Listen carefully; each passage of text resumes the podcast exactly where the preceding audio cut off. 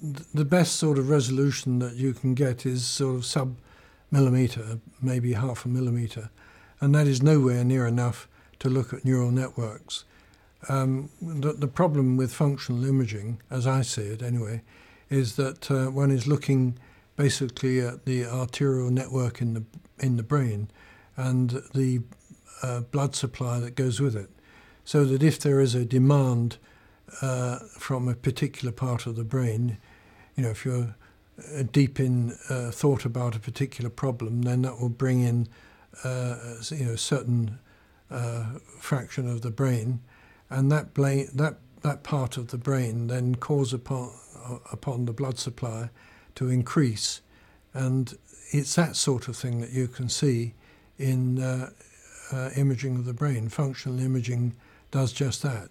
And you can see that because there's a, a change in the oxy- oxygenation level of the blood.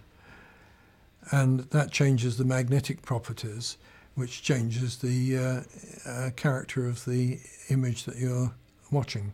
So you can see these changes, but you have to remember all the time that what you're looking at are changes to the blood supply, not to the neural network.